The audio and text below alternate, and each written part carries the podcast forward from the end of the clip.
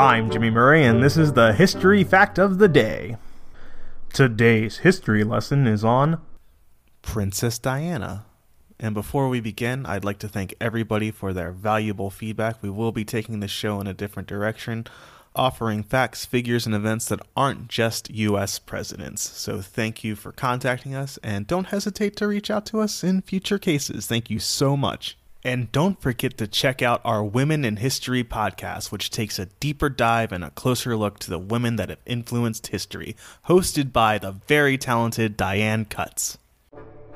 Princess Diana worked at a nursery school. Before she became a princess, Diana worked as a nursery assistant at the Young England Kindergarten School in Pimlico.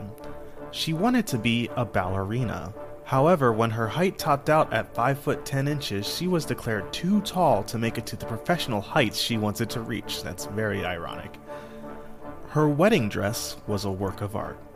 Princess Diana's extravagant wedding dress remains one of the most famous and copied dresses in history. Designed by David and Elizabeth Emmanuel, the ivory dress was made of silk taffeta and antique lace, covered in 10,000 pearls, each one of them hand-sewn, and featured a 25-foot train.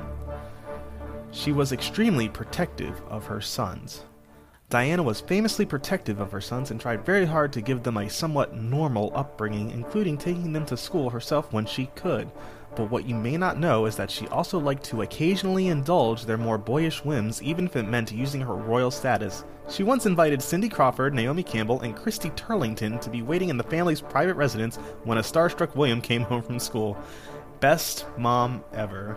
She always sent a thank you note. Diana was known for sending thank you notes for the smallest of deeds and doing it nearly immediately.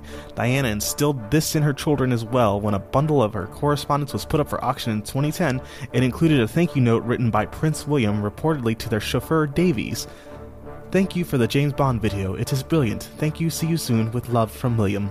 That is my impression of Prince William, and if Prince William ever hears this, I'm sorry if I butchered your voice.